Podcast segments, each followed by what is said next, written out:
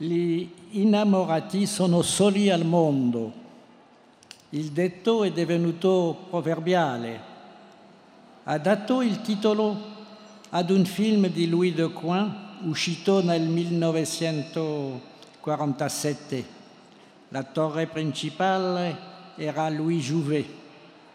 Ricordo di avere canticchiato all'età di 12 o 13 anni il valzer che faceva da colonna sonora, risentendo forse senza sapere perché del suo fascino ambiguo, a dire il vero non gioioso ma nemmeno triste. L'evocazione della solitudine a due per le strade di Parigi è un tema trito e ritrito delle canzoni d'amore. Ma in che cosa consistono esattamente la solitudine di cui esse parlano e l'amore che ne è la cosa. Malgrado la sua apparente banalità, la frase da cui siamo partiti si presta a due interpretazioni differenti, interpretazioni differenti. La prima è la più immediata la solitudine a due degli innamorati prigionieri della loro passione e ciechi verso tutto il resto. Tale interpretazione basta a spiegare quella sorta di malinconia che quella frase porta con sé e che i ritornelli delle canzoni popolari esprimono a modo loro. Ognuno sa o dovrebbe sapere che la passione è passaggera e che nella sua forma esplosiva ed esclusiva è destinata a morire. Ad ulteriore sostegno di questa interpretazione si può d'altro canto aggiungere la considerazione del fatto che la solitudine degli innamorati è rafforzata dall'indifferenza, dall'incomprensione o dalla gelosia degli altri di coloro che non hanno mai conosciuto l'amore o che l'hanno scampata bella. È tuttavia possibile fornire una seconda interpretazione più letterale di quel detto che forse esprime il vero significato della prima. Se gli innamorati sono soli al mondo, lo sono ciascuno per proprio conto. Due solitudini vengono a coincidere e questa unione che chiamiamo amore, sia che si manifesti come colpo di fulmine, improvviso, sia che si manifesti come un movimento progressivo ma irreversibile, movimento che Stendhal chiamava cristallizzazione, per quanto fusionale possa essere o sembrare, è pur sempre un'unione di due individualità. Il sentimento stesso della fusione appartiene al singolo, ognuno lo vive per sé. I temi dell'anima gemella e delle metà complementari nel simposio di Platone esprimono un desiderio, l'apparente unione di due solitudini alimenta per qualche tempo la nascita di un'illusione. I due innamorati sono soli al mondo, ma il mondo comincia con l'altro. La doppia solitudine è il vero significato della solitudine a due. Le parole le parole pronunciate spontaneamente o riprese più sottilmente da poeti, dai poeti, lo affermano e lo confessano con ingenuità. Cercano di esprimere la voglia di vivere intensamente che si prova quando sentiamo sorgere intorno a noi un mondo che improvvisamente acquista più forza ed evidenza. Oh, vorrei tanto che anche tu ricordassi il giorno felice del nostro amore, come era più bella la vita e come era più bruciante il sole. Jacques Prévert e le foglie morte. L'altro, nella fusione della passione amorosa, è l'uomo o la donna che trasforma il mondo con la sua presenza. Ma ognuno vive il suo sogno con le proprie sensazioni e i propri colori e vi trasporta la propria immagine dell'altro. In tal senso la relazione amorosa non è propriamente una relazione, una relazione tra due individui, per quanto possa essere forte, non si lascia compromettere dalla tentazione della fusione. La fusione non è solo la simpatia o l'empatia, è il divenire padroni dell'altro a livello immaginario e in tal senso la negazione di esso, una forma di cannibalismo vorace e pulsionale. Per questo motivo rompere lo stato di sudditanza reciproca a cui in definitiva corrisponde l'unione di due solitudini può essere molto pericoloso. Nel momento in cui si profila la possibilità di un amore autentico e illuminato, grazie al riconoscimento dell'altro in quanto altro, l'egoismo della passione impedisce spesso di costruire una relazione. La disillusione, la delusione e la disaffezione possono però fornire anche l'occasione per giungere a una scoperta, la prova dell'esistenza dell'altro e per rendere possibile un nuovo inizio, una sfida, una promessa o al contrario una minaccia di morte la fine dell'avventura e della storia d'amore. La consapevolezza di questa forma esacerbata di solitudine è il tratto caratteristico di un personaggio come Don Giovanni. In questo caso non è opportuno parlare di infedeltà in quanto egli non prende nemmeno in considerazione la possibilità di una relazione. Il, il che chiama fascino delle inclinazioni nascenti al quale disse e sa di essere così sensibile, riguardo soltanto lui. Il Don Giovanni de Molière non è un seduttore, è un amante di sensazioni. È possibile immaginare che egli abbia avuto un'esperienza di solitudine a due con la moglie Elvira, e che, giunto ad un certo punto della sua vita, abbia preferito alle illusioni effemeri della solitudine a due la solitudine radicale delle emozioni istantanee, delle conquiste facili e delle menzogne immediate. Don Giovanni è un personaggio tragico che al di là delle peripezie della sua vita amorosa, sembra incarnare in anticipo sui tempi la forma di solitudine tipica della modernità ed oggi molto attuale.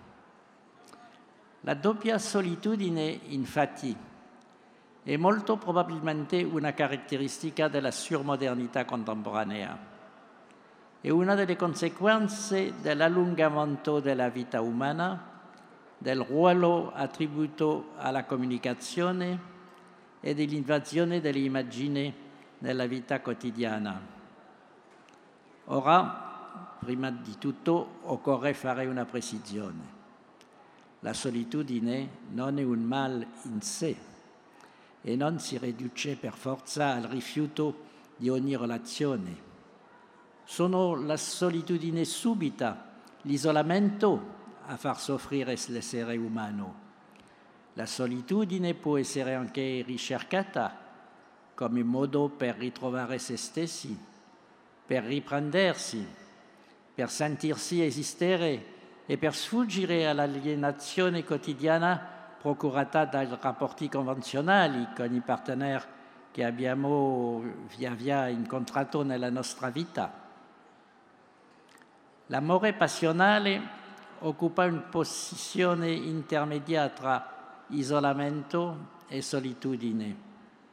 È subito imposto come l'isolamento, del resto l'etimologia stessa della parola passione e tutte le metafore del linguaggio forbito del secolo XVII, per quanto eccessive possano sembrare, mettono in luce carattere di passività, incantenato, prigioniero, consumato dal fuoco del desiderio. L'amante del Seicento si presenta come schiavo del volere di un'altra. Bella Filis si dispera alors che si spera in perpetuo. Questi versi di Oronto nel Misantrope scatenato la collera di Alceste che denunzia la sua mancanza del naturalezza ma si riconosce forse più di quanto vorrebbe. Sarà proprio lui, infatti, a dichiarare a Selimene, fate almeno lo sforzo di apparire leale ed io da parte mia mi sforzerò di credere vitale. Durante il secolo XVII la passione è considerata come una capitolazione una disfatta. La metafora dice qualcosa di vero, ma è altrettanto vero che la passione è presentata anche come la fonte di un possibile superamento di sé, come una forma più alta di solitudine che può condurre alla morte, si pensi al personaggio di Camille nell'Orazio di Corneille, al perdono, si pensi al personaggio di Chimène, nel Cid de Racine, de Corneille, va non ti odio affatto, o alla rinunzia, Berenice in Tito e Berenice di Corneille, e proprio perché vi amo che mi stacco da vostro amore. Potrei essere vostra soltanto se non fossi io, ma un'altra ad amarvi. La solitudine conquistata o riconquistata può essere vissuta come un atto d'amore. In questo caso assomiglia ad una vittoria su di sé, sulla passione. Ad ogni modo, il lessico della guerra si mescola sempre con quello dell'amore. Si tratta di una constatazione banale nei paesi sviluppati l'allungamento della vita sottopone le coppie all'usura del tempo. Da ciò dipende senza dubbio il notevole aumento delle rotture e dei divorzi. Sempre all'allungamento della vita si deve anche l'invenzione di nuove forme di impegno diverse dal matrimonio che richiedono o meno la sottoscrizione di un contratto. È difficile a vent'anni, si sente dire talvolta, impegnarsi per 50 o 60 anni. L'usura del tempo non è, tuttavia, l'unica cosa delle trasformazioni delle relazioni umane di cui siamo ad un tempo i testimoni e attori. L'esistenza di mezzi, di mezzi di comunicazione tecnologici spinge a ritenere che qualsiasi tipo di incontro sia possibile e che sia possibile nell'immediato. Barack Obama, parlando di Facebook o di, di non so quale altro social network, si è rallegrato di avere milioni di amici. È troppo.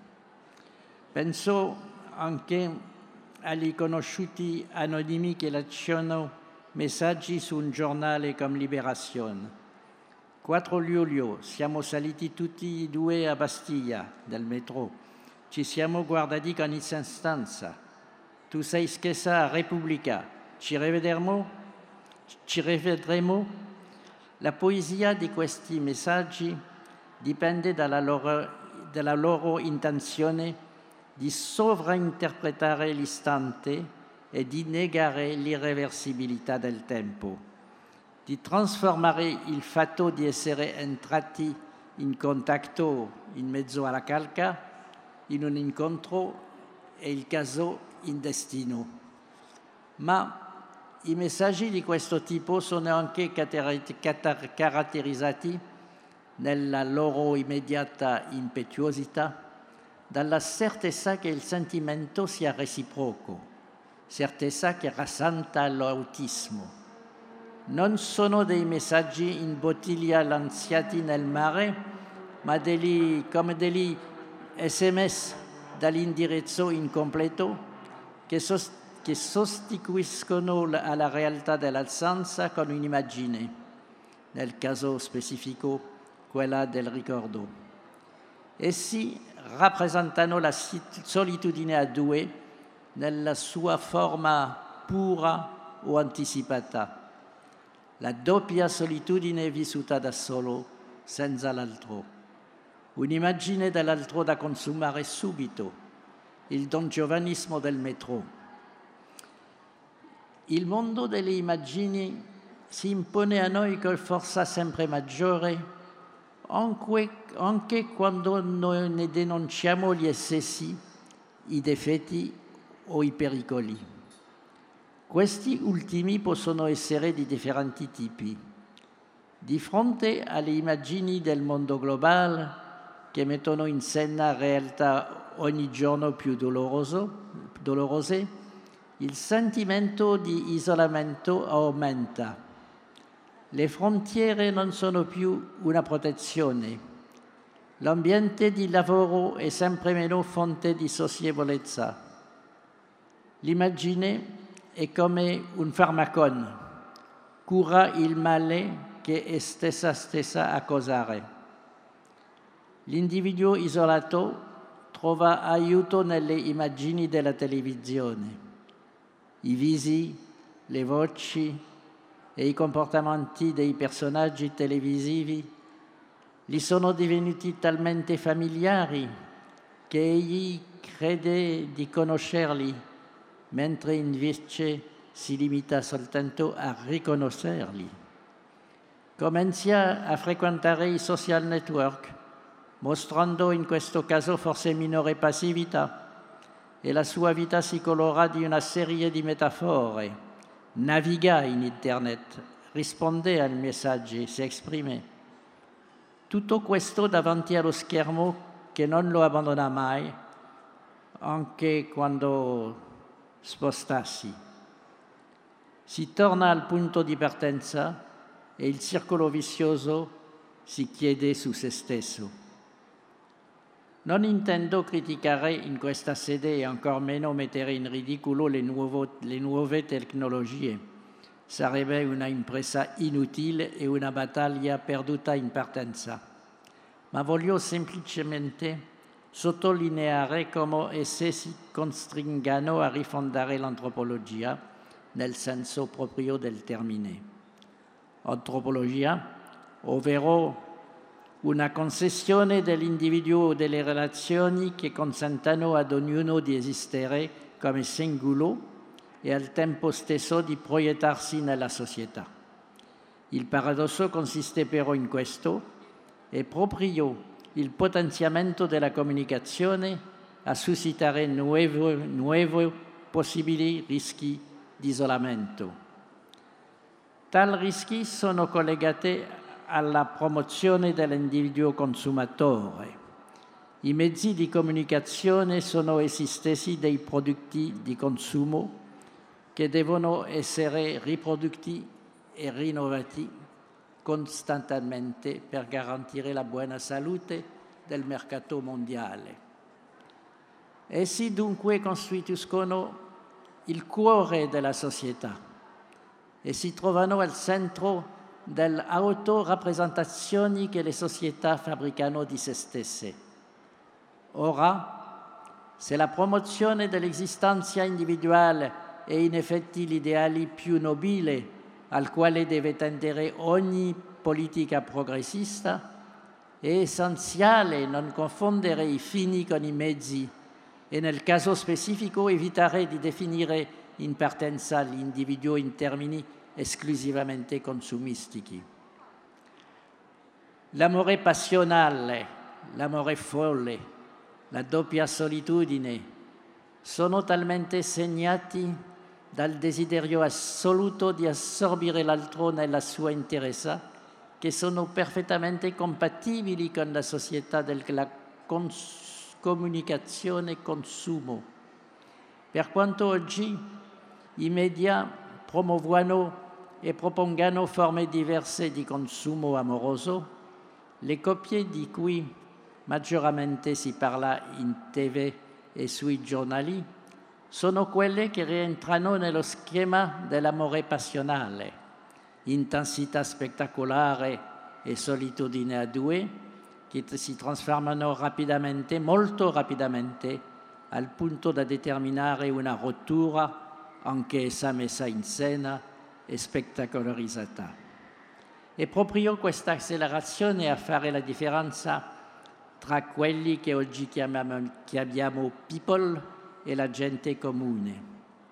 Da un lato, questi modelli mediatici sono espressione della nostra epoca, dall'altro esercitano una influenza su di essa, ma al di là dell'apparente liberazione dei comportamenti e dei cambiamenti da essa introdotti nei nostri percorsi di vita, la durata più o meno lunga delle coppie dipende ancora oggi dall'equilibrio che riusciamo a trovare tra affermazione di sé ed esistenza dell'altro.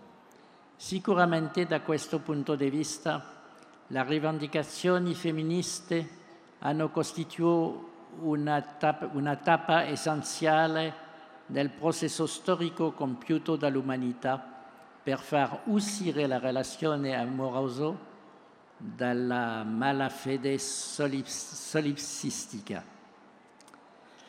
L'affirmazione di sé non coincide con la conoscenza di sé e l'incontro con l'altro L'amore, compreso quello passionale, offre prima di tutto l'occasione per sentire intensamente la propria solitudine e il deserto che la circonda.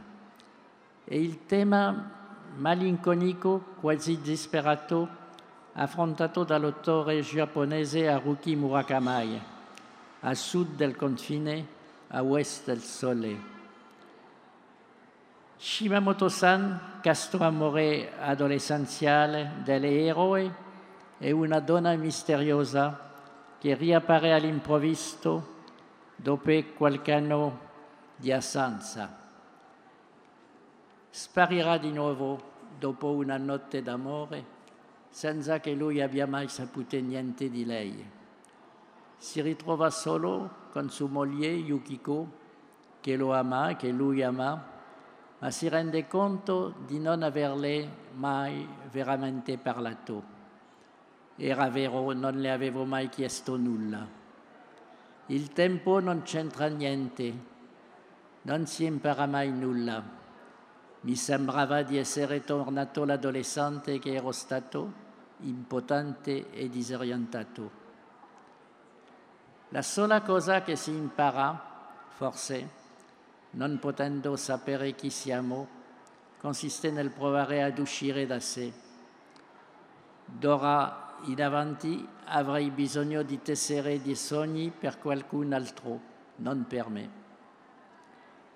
Forse dopo tutto stiamo per assistere alla nascita di una nuova forma di saggezza o di nuova forma di eroismo.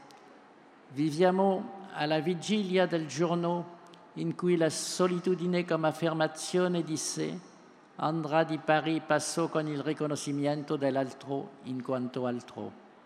Alla vigilia del giorno in cui uno sforzo continuo, modesto ed ambizioso per accedere alla lucidità dello sguardo su di sé e sugli altri, prenderà il posto delle illusioni devastatrici delle passioni egoista e cieca, la stessa che anima i mistici, i martiri della, fidele, della fede o gli invasati. In questo modo la poesia dell'amore ritroverà la freschezza originaria di parole semplici come ritorno, solitudine, incontro, storia o avventura. Forse viviamo alla vigilia del giorno in cui, stanchi di, di coloro che vogliono la nostra felicità o la nostra salvezza ad ogni costo, acquisteremo la convinzione che i nostri politici dovrebbero lavorare in via prioritaria all'elaborazione di un programma educativo a lungo termine, esteso a tutti, il cui scopo sia quello di rendere ognuno effettivamente libero di amare. Amare imparare, amare vivere e amare amare. Grazie.